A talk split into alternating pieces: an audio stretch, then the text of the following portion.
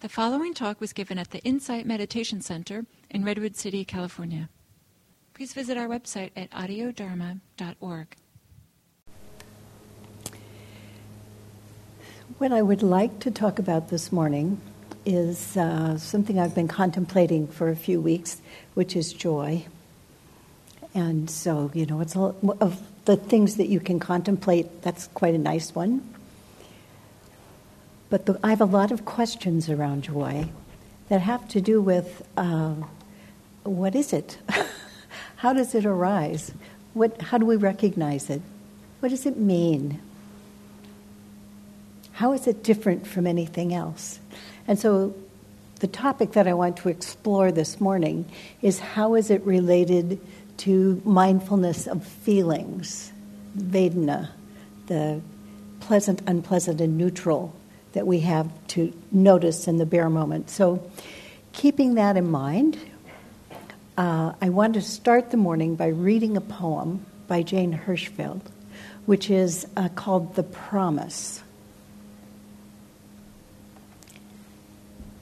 Mysteriously, they entered those few minutes. Mysteriously, they left.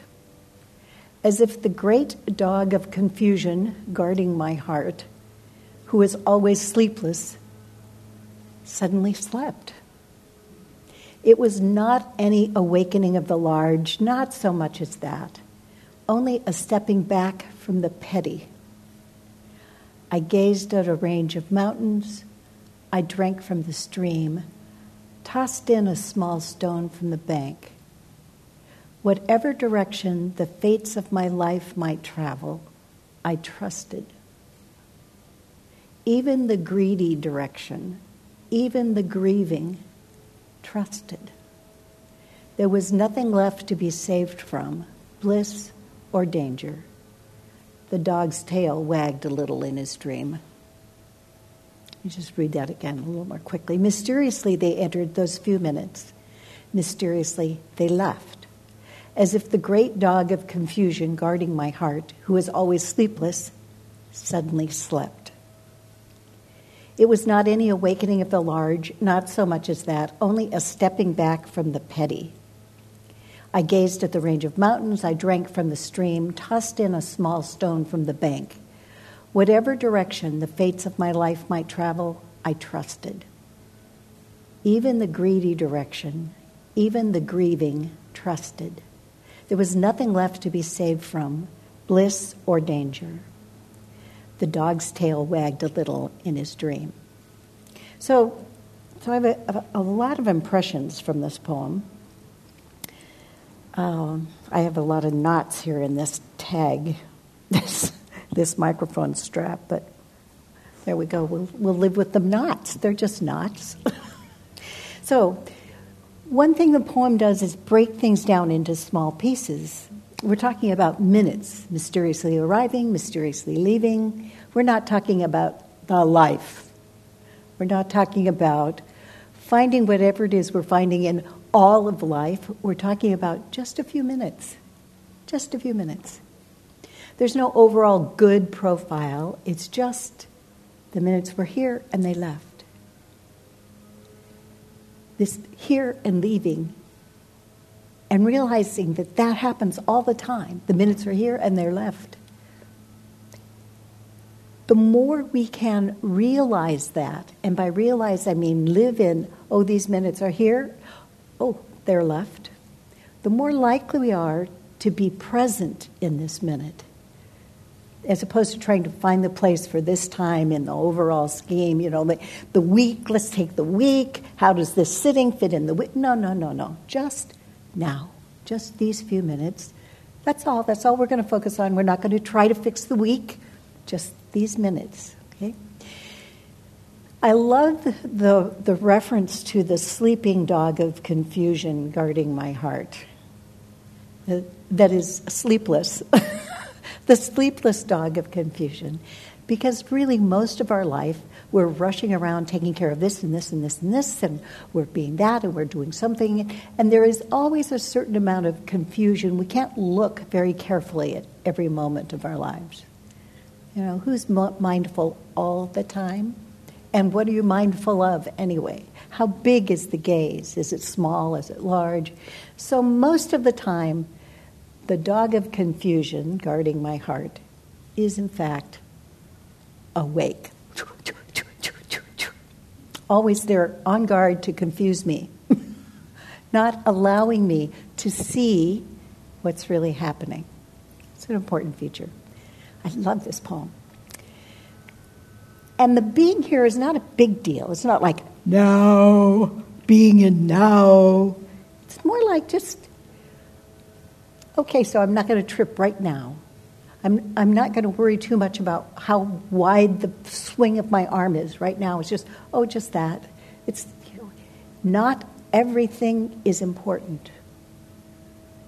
We have a tendency to believe that everything is important or nothing is important.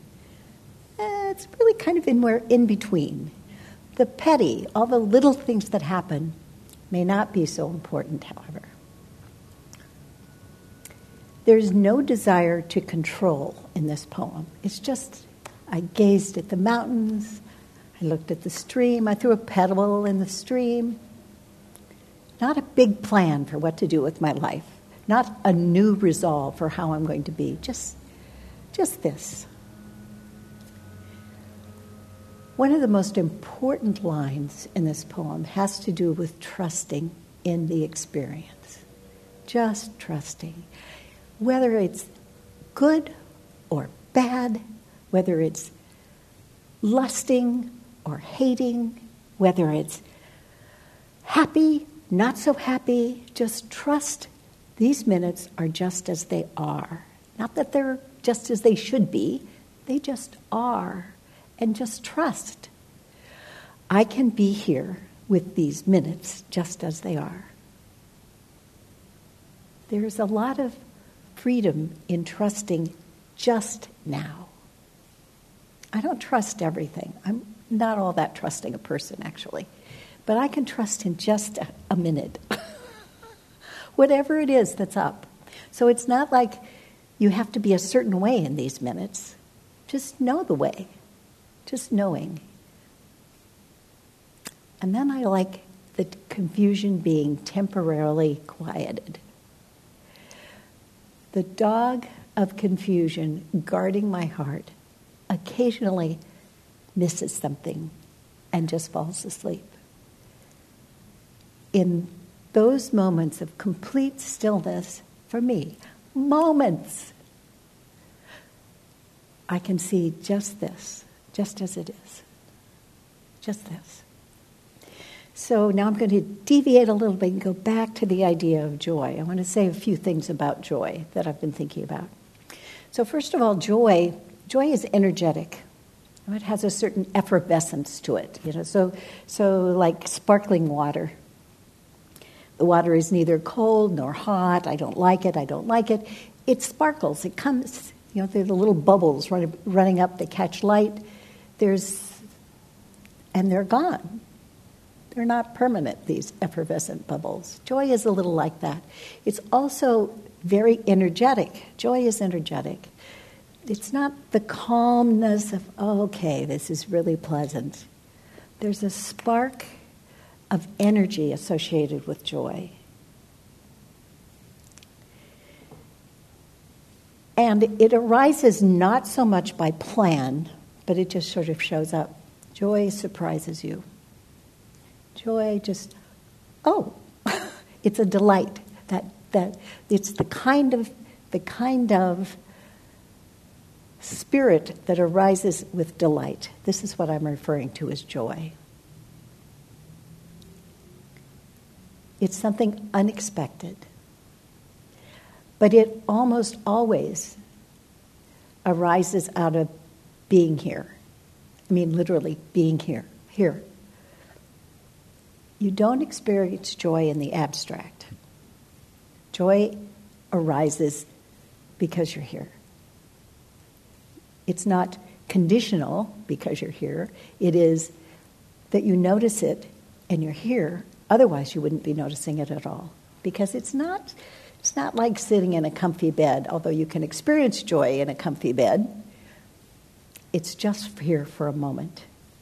Joy is a surprise, it's unexpected, it's unlooked for. Joy is unlooked for. We look for happiness, we think about happiness and want this, but joy just kind of happens. You don't get to plan for it. It's free of des- desire or aversion. We neither conspire to bring it back about, nor do we uh, cling to it, joy. Joy just happens. Oh, and then it's gone, that moment. Nor do we push away any experience in pursuit of it.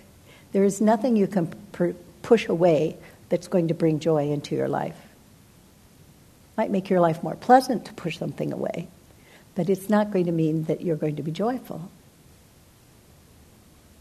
So this this is something you need to reflect on. You don't take my word for it. So what I'm saying about it is these are kind of the thoughts and reflections that I've had when I've been trying to figure out what does joy mean and where is it for me?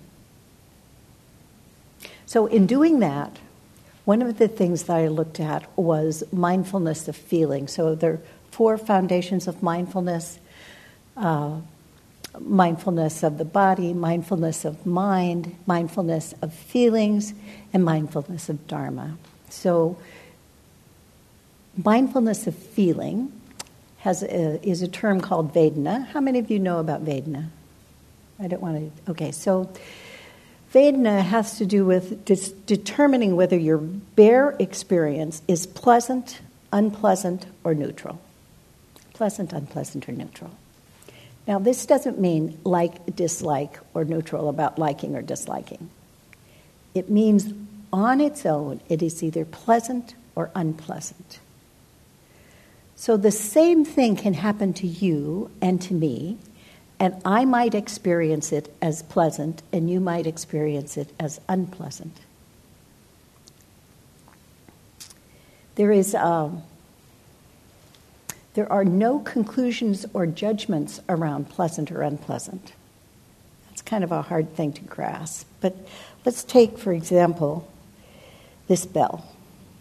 And when I ring it, I find that pleasant part of the reason I like that bell, which is different than the pleasant, is I associate it with meditating.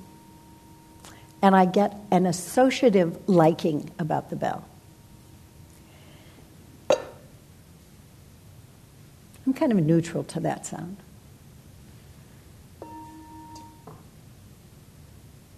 I'm neutral to that sound. It's a neutral sound. And you either like it nor dislike it. It's neither pleasant nor unpleasant, it's just by itself. That's more like it's unpleasant. It's just sort of jarring. So it doesn't mean, now I might like that sound under certain conditions. If I'm beating out a rhythm for something. So it isn't about liking or unliking. Something is pleasant unpleasant or neutral. So, if we take uh, one, of the things that's that's uh, common when we think about pleasant and unpleasant is that we tend to want to push away the unpleasant things and hold on to the pleasant things. And that pushing away and holding on is really related to whether we like or dislike it. And that kind of comes after the pleasant or unpleasant part the pleasant or unpleasant is just the bare experience. The emotional, mental decisions about the sound are later. They kind of happen after the pleasant or unpleasant. And you have to kind of spend some time noticing. You know, you might spend a whole day, for example, just noticing pleasant, unpleasant, and neutral, which will drive you totally crazy, believe me. But it's useful to realize that that we are making judgments about everything that happens in our lives. And some of the things that we don't like may be pleasant. Some of the things that we like, let's take the word sour. Sour has kind of a eh, negative connotation, But if you're drinking lemonade, you want a little sour, right? It's just a flavor. It is just a flavor. What you decide about it is the liking or disliking part. That distinction is really useful because when you think about joy, joy is not about whether you like or dislike, also. Don't be fooled by if I make everything in my life pleasant, I'm going to be joyful. This is most likely not true. And it doesn't lead to a joyful life. So let's take an example. So, um, so how do you react to uh, the word velvet? Does velvet is that kind of a has kind of a, a pleasant connotation for you? Like when you touch velvet, most people like like velvet. It's it's cushy. It's very very soft. Uh, it's smooth. Feels lush. Even the word lush has a uh, a connotation of liking something lush. It's really soft and smooth. And a lot of children's uh, plush toys are made that they're so incredibly soft now. You know, the the plush toys they had when I don't know, 30 years ago were soft, but now they're like velvet. It's like baby skin, these little plush toys. They're really beautiful. And you just, you, you hold on to them and you just want to hold them. Ooh, I like that. So there's something about that softness that is really pleasant. It's really pleasant, and we quickly go to I like that, pleasant. However, if you have had a particular plush toy slammed in your face a few times, or if you were scoffed at for liking a plush toy, you might have a very uh, unpleasant experience when somebody insists you look at this plush toy. It's a very negative feeling toward it. It may be very unpleasant to consider because there is a psychological barrier around velvet. Or maybe you associate velvet with uh, economic status and that's abhorrent to you. And so you experience, you have a negative experience of it, and it's an unpleasant experience.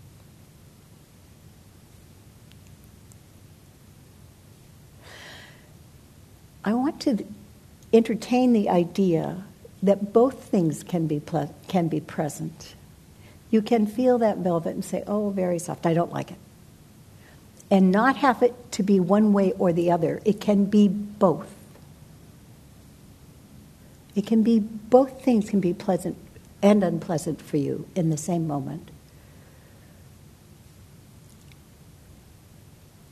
When when I'm feeling a plush a, a little plush toy, what arises for me is affection for my grandkids.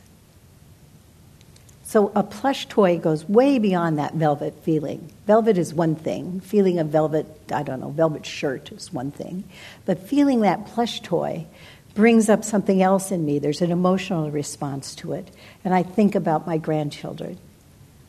And I, I may not be able to give my grandchildren this plush toy that I think is so wonderful for whole numbers of reasons, one of which is they're now getting too old for plush toys. and they don't really want them, even though, you know, it just makes me feel affectionate toward them. So I can look at that and know that all of that's pr- present in the moment. Now, so when I'm doing that, I pick up this plush toy. I recall, I get a, a warm feeling, and there is a moment, irrespective of that plush toy, just a moment, where I feel the effervescence of joy at the love that is evoked out of my heart. And I can just notice that. It was not caused by the toy, it was caused by the affection generated from feeling the toy. There was just a noticing that. Continuing to hold on to that toy is not going to bring me joy. It just has nothing to do with it. Joy arose in the moment showing up, and then it was that moment was over. Does this make sense? This is just a, looking at what is actually happening. Nothing has happened, changed in material reality, you know? So, so uh, we just went through the U.S. holiday of Thanksgiving. Now, I don't know how any of you celebrated Thanksgiving or did not celebrate Thanksgiving, how you feel about it as a holiday, whether you spent time with your family, whether you were unable to spend time with your family. It tends to be a time that is fraught with all sorts of emotional content. Maybe there's a lot of food, and it's the food is pleasant until you eat too much of it, and then it's unpleasant. Or, oh my goodness, all the family is here, and that's great until somebody brings up a political discussion, and then everybody's at their throats. Or somebody remembers something that happened in the past, and everybody's angry. Or all anybody wants to talk about is how Black Friday is coming and I have to shop for this, and you're all involved in the process of shopping. And it becomes a horrible experience because it isn't meeting the expectations that you have. For years, I hated Thanksgiving, absolutely hated it, because I spent all my time trying to make it so wonderful. And it was never the way I wanted it to be because everybody else had their own idea about how it should be.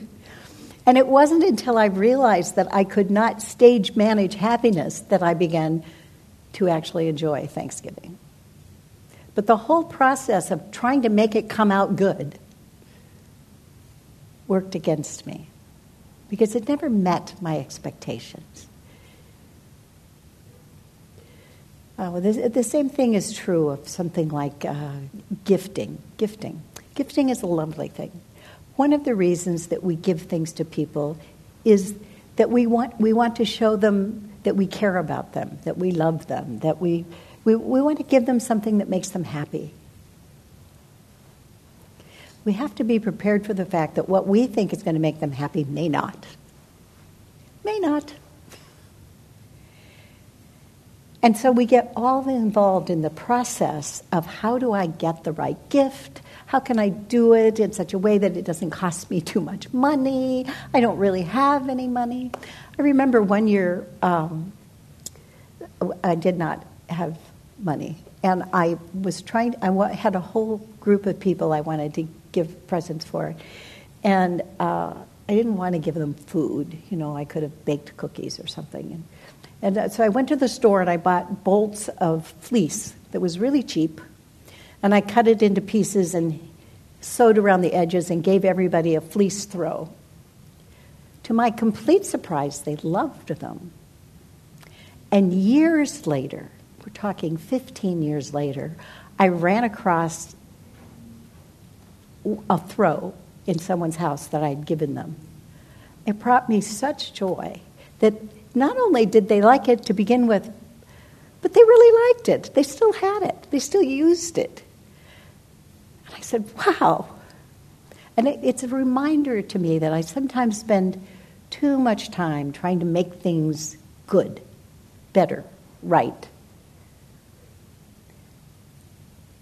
And it behooves us to ask the question what do I really want? What do I really want? What is my actual intention? So if we lo- don't lose track of my actual intention is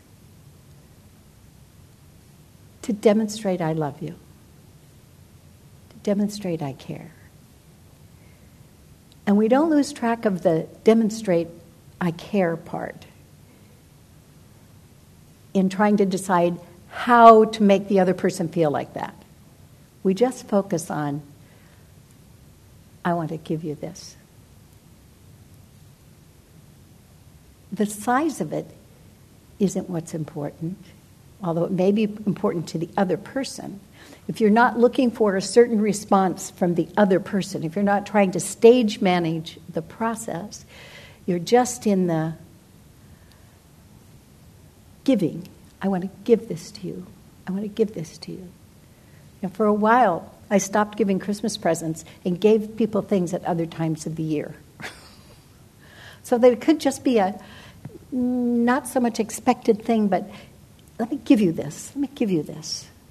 And I still sometimes do that. You know, oh, I just want to give you this.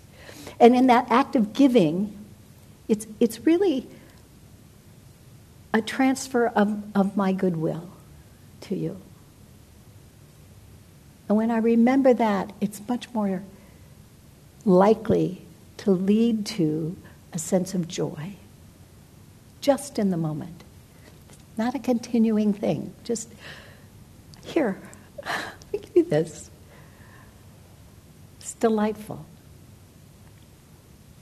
So, uh, yesterday, I had an unpleasant experience with the phone company.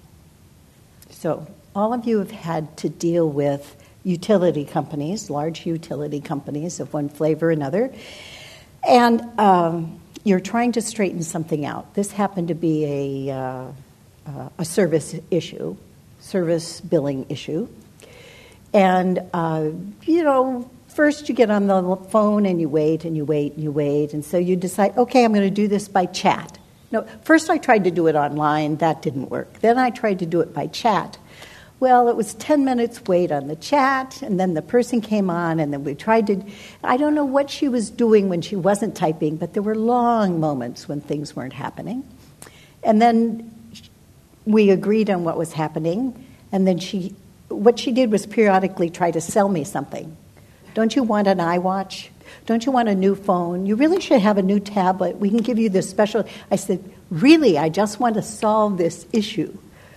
So finally, we get it all done, and she sends me a message and she says, Okay, here's a summary. And I said, No, actually, that's not correct. You got rid of that instead of this, and this is what I want you to get rid of. I want to keep that. oh, oh, it's just a typo. Okay, I've got that. Okay, fine, we're all happy. Thank you for your patience. Have, have a good holiday. Then I get an email, and sure enough, it's wrong. Okay. I get, I get back on chat, and it says, well, it'll be 20 minutes. I'm thinking, oh no. Then I get, so then I said, okay, I'm going to get on the telephone. I'm just going to bite the bullet. Right? So, so during all this time, what's happening? Tension is building up. And you have a choice about what to do with that attention. So it's unpleasant. It's unpleasant to do this, A, to begin with, because you're anticipating it's going to be cumbersome, it's going to be long, it's going to be issue driven. It's unpleasant because I was trying to prepare this talk while I was waiting online. Mind is going different places. So finally, somebody came online, and the first thing she said to me is, My name is uh, Precious. And I said, Precious? What a great word. And because I really heard her say precious, I said to myself, she is precious. I am not going to forget that. What it did for me was shift me from this place of churning outrage, righteousness, to, okay, this is a fresh person, she wants to help me. We, so that attitude shift for me of hearing the word precious, trying to retain the precious, trying to remain that way with her, flavored the whole conversation between us. Pretty soon we were both chuckling and laughing, and sure enough, it had been done wrong. And then she went back and fixed it, and then she said, Okay, now it's like this. And I said, Yeah, except the phone number is now associated with the wrong device. And she goes, Oh my goodness. We go back and we fix. And she says, Well, I can't really fix it. oh, well. You can't understand how happy I am to hear that. then we, we arrived at a solution. Right? And by the time we're finished, we were both laughing. Really. Laughing. And it occurred to me that what was true is that in the midst of an unpleasant experience, there was also a pleasant experience. And it was a, the pleasant experience was laying on top of the unpleasant experience. They were both there. They were both there. And where I placed my attention determined what had the upper hand. because I put my attention on her as opposed to my problem. The outcome, you know, it, it turned out that if, with the right advice, I could have skipped the whole thing. and we both laughed about that. We just laughed about it because we were we were in this we were in a different place and it was surprising to her because you know anybody working in customer service must get a lot of people growling at them. They must. It was a wonderful experience, and it was just a reminder to me. And, and then when then they had the audacity to send me a survey request, right? and the whole time I'm thinking, okay, do I say this was really terrible, or do I say it's not really terrible? It was interesting.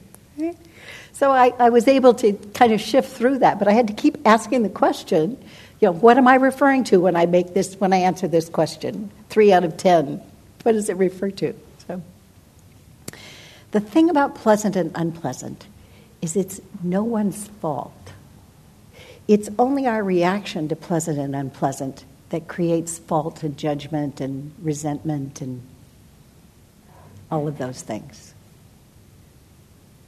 an experience of talking to a utility company is just plain unpleasant.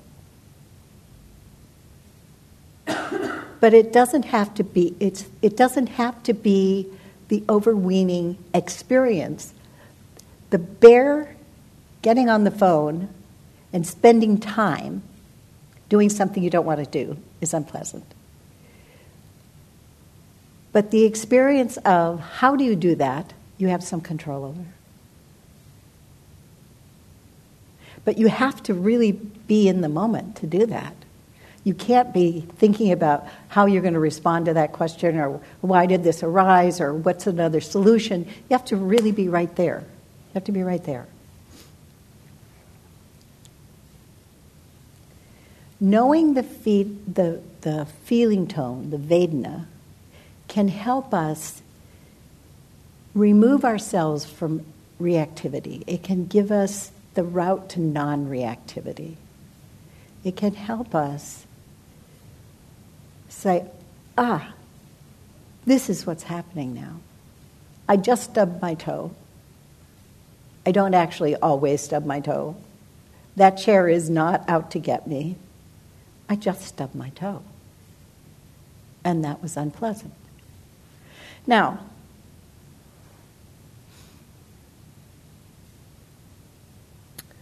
there are times, yeah, my clock here. Uh, I, I, recently uh, connected with a, an old colleague of mine by Skype. This, this colleague lives in Europe. I haven't seen him in uh, 10 years, and I haven't talked to him for a couple of years uh, since his wife died. And, um, and he Skyped.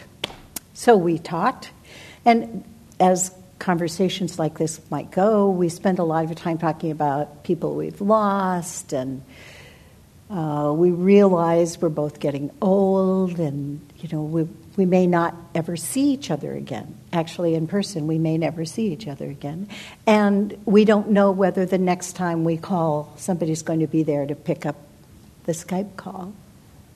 We don't know this. And in the midst of this gloom and, and sadness, what I realized is the whole time, neither one of us stopped grinning. We were so happy to be talking to one another that the virtual experience of now was much greater than all the contemplations around what could be true, what might be true, what used to be true. Just right now, we couldn't stop grinning. Wow, hi! wow, look at us, we're right here talking to one another. It was so great. We valued that virtual visit much more than we regretted all the times when we haven't seen each other. The sparkling joy of the exchange was just delightful. And we were able to just be with that. Just, oh, look, isn't this great? Now, we can't pretend that bad things aren't happening in the world. And it's a lot harder to give up when uh, there's a, it's a lot harder to say, well, this is not important when you're in the midst of some tragedy, when you've just, when you're ill, when somebody has died, when something bad has happened in your life. You can't pretend it's not happening. It is happening.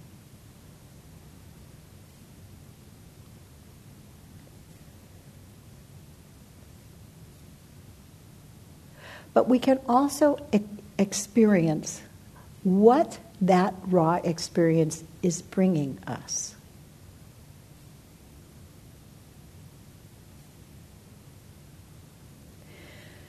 So, uh, I used to spend a lot of time in hospice.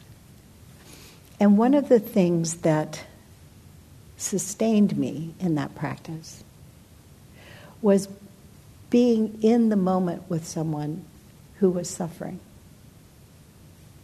Because I could recognize that suffering and I could respond to it with honesty. I could really be there for that suffering without trying to convince them they could fix it, that it could be different. The, the being just with them just, I see that you are suffering. I get it. I'm really sorry that you're suffering. And I'll sit here with you. I'll sit right here next to you. A friend of mine uh, who trained me in hospice used to call it porch sitting. Yeah, we're just we're just together. We're just together. And in that sitting there together, acknowledging that this may not have a good outcome, there can be joy. The joy of saying, I'm here. Still here. I'm here. I'm here with you. And in the stillness of just being in this moment, there is joy. My grandson is going through a phase, which I think all young boys go through, where the funniest thing in the world is uh, poop jokes, right? Poop jokes. And he came in the door, this a few weeks ago, he came in the door and he says, Hi, poop head. And I'm thinking, You can't call your grandma poop head. and I just kind of let it go because, you know, this is a what he's looking for is a reaction, right? And then when we got to the adult ritual of saying goodbye, which he also objects to, this adult ritual of saying goodbye, he threw a blanket over my head and started calling me all kinds of poop names. So his parents were horrified, of course, and they ripped the blanket off my head. And I'm sitting under this blanket thinking, hmm. As soon as the blanket came off, I turned to him and I repeated all these poop head names back at him. And he was totally shocked, just totally shocked. But he really, and then we both started laughing because we were both seen. We were both seen. And there was so much joy in that moment of being seen. We could not have orchestrated it. I can't cause it again, it'll never happen again. But just then, it was I get it. you think this is really funny. Okay. Telling him that would not have had any effect at all. But just, okay. That moment was precious. Embracing what is true brings joy. It doesn't matter whether it is pleasant or unpleasant. Embracing what is true and being in the moment for that is joyful, creates the conditions for joy. I can increase the likelihood of joy by things I do generosity, gratitude, showing up, mindfulness, I can increase the possibility for joy. I can't make it happen. Searching for pleasant versus unpleasant turns out to be neutral with respect to whether joy arises because you don't get to plan for joy. Joy just happens. The piquancy of joy is sweet and endearing and uplifting, but you kind of have to come at it sideways. You don't get to plan for joy, but you do have to be open to the possibility. You have to wait for that dog of confusion to fall asleep. and in order to do that, you have to be here. you have to be here. One welcomes joy in the fullness of the moment through developing an open heart and a willingness to be firmly in the present, just for this moment, however often that might happen. So here's the poem again The Promise. I like the title too The Promise. Mysteriously, they entered those few minutes. Mysteriously, they left. As if the great dog of confusion guarding my heart, who is always sleepless, suddenly slept. It was not any awakening of the large, not so much as that, only a stepping back from the petty. I gazed at the range of mountains, I drank from the stream, I tossed a small stone from the bank. Whatever direction the fates of my life might travel, I trusted. Even the greedy direction, even the grieving, trusted. There was nothing left to be saved from, bliss or danger. The dog's tail wagged a little in his dream. May I wish you all wagging dog tails. Thank you. So I'd like to know what you think about this, how you feel about joy, how how do you recall moments of joy? What do you see?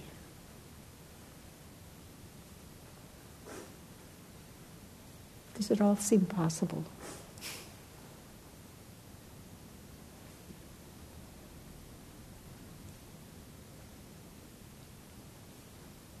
Yeah. Can you use the microphone, please?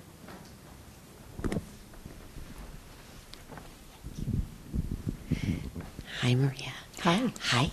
Um, there's a picture at an IMC mm-hmm. of two nuns uh-huh. at the top of the on the second floor across from the and they are laughing exactly. together and I, I every time I'm there I just I stare because that meeting of two people and the joy of being and just laughing together um, just always inspires me because I think what you're saying is true that you know you can't you can't make joy happen, but there's a openness to that openness to it that I know when I see my kids each day, I know I'm about to see them come out of the school, and I am ready for to feel the joy of seeing them and and catching seeing their eyes and being present to them that um, yeah I I really appreciate that possibility that it's always there it's right there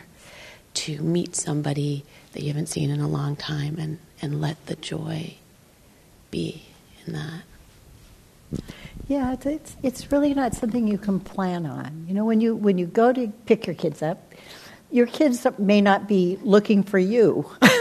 they may be still, you know, ready to do something else. And, but your willingness to catch their eye, that's the moment.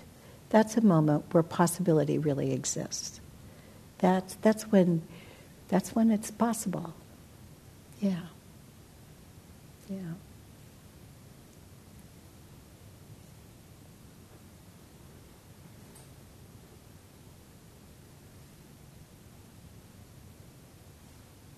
But you never know, you know, you never know. Um, yeah.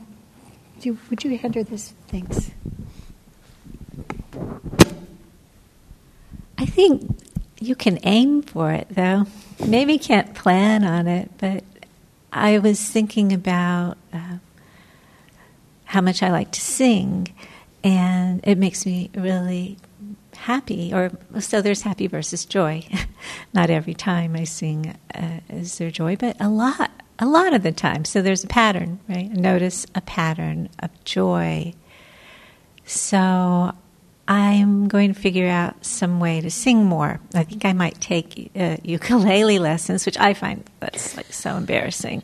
Uh, it's just so not what I see myself as as a ukulele player. Although apologies to all the ukulele players in the room, but you know, you, we all carry our self image around. But I'm I'm pretty sure that I have a, a good chance of having some joyful moments by playing and singing. So that's aiming for joy. And I think that's important. If you can figure out some things that make you feel really good, uh, to try to aim in that direction. Yeah, so so uh, you, you bring up an important thing. It isn't that. Um, uh, so what you can do is set up the conditions for joy, right? So Let's take uh, well. Let's take the the ukulele thing. You've probably never heard Jake. Let's see what's his name. Jake. Uh, Shimu Bukuro.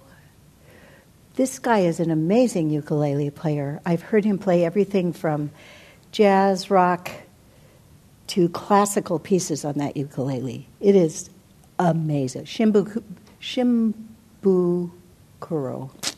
I think I've left out one of one of the. Uh, that word is not going to come to me. One of the pieces of his name, but Shimabukuro, that's it.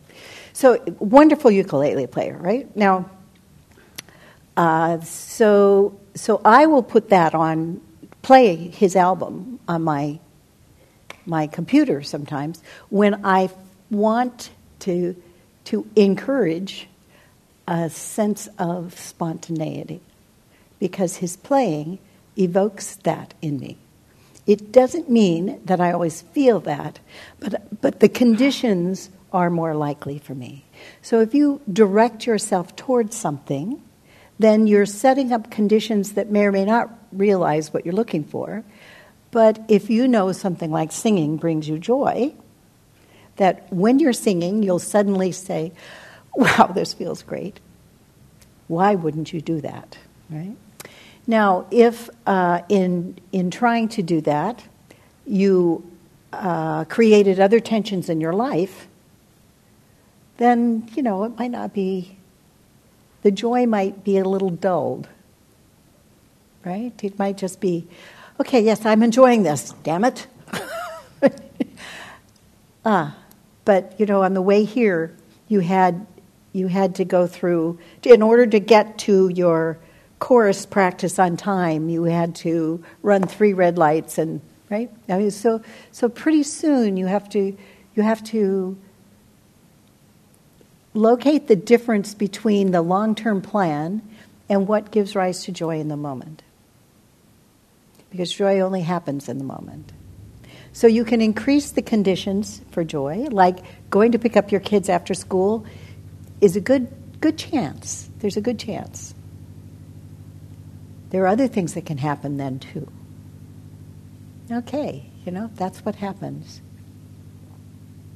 So the conditions for joy include being here, being generous, being grateful.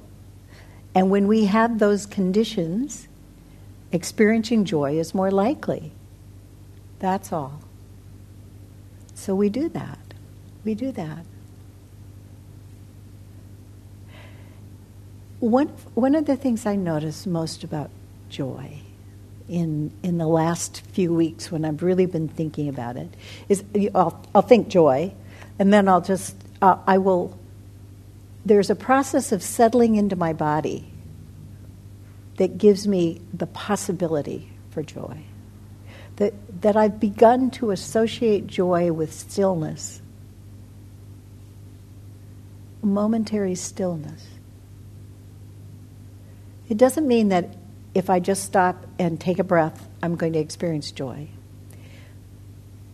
But it does mean that sometimes if I just stop and say, I'm here, I'm here. There is the effervescence of the moment that is fleeting and delightful. I'm here. And it's partly a function of how here I am. Just mentally saying I'm here doesn't really make it. so so it's, it's about that dog of confusion guarding my heart thing. I have to be present in my heart, I have to really be here, as well as the mental construct around it. I think I'm wandering here. So, anybody else has something they'd like to say about this? Yeah, please.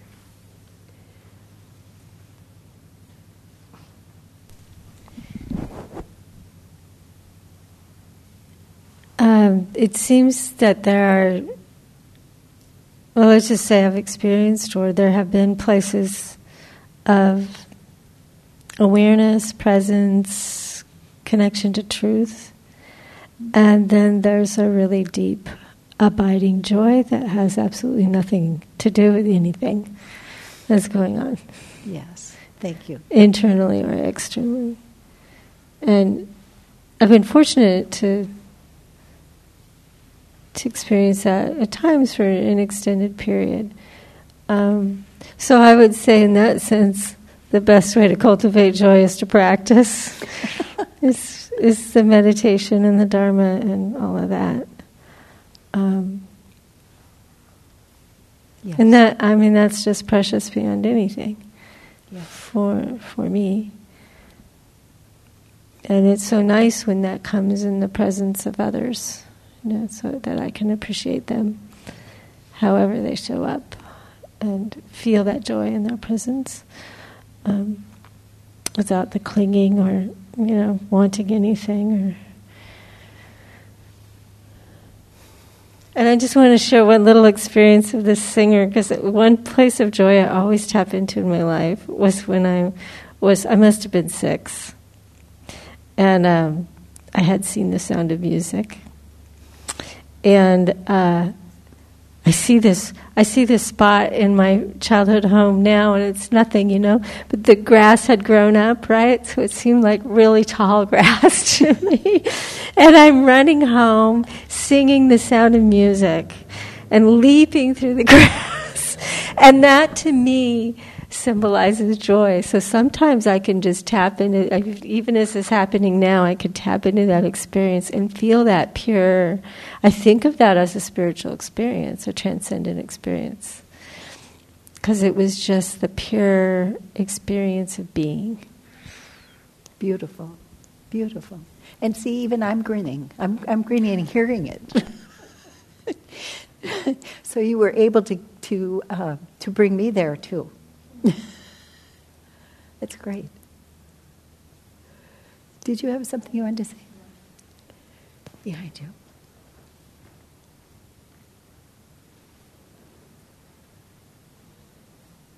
Is this on?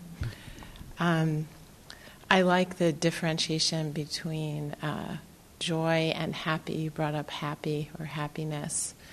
Um, a lot of the examples are happy times of mm-hmm. joy.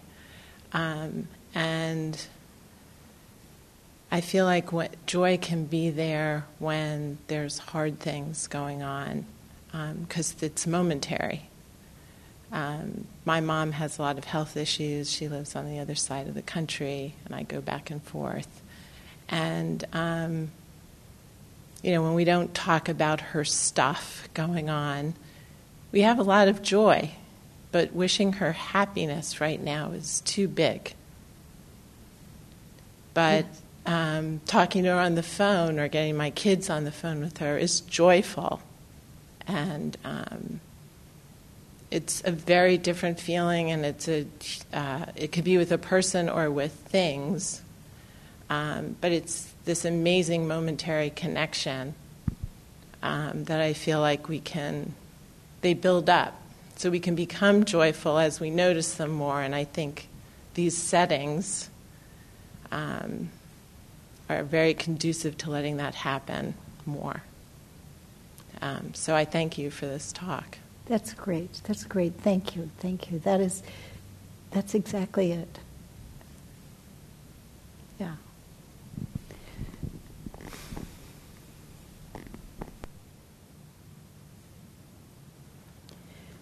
Okay, we've run to the time. So, wagging tails, everybody. May you be happy. Thank you.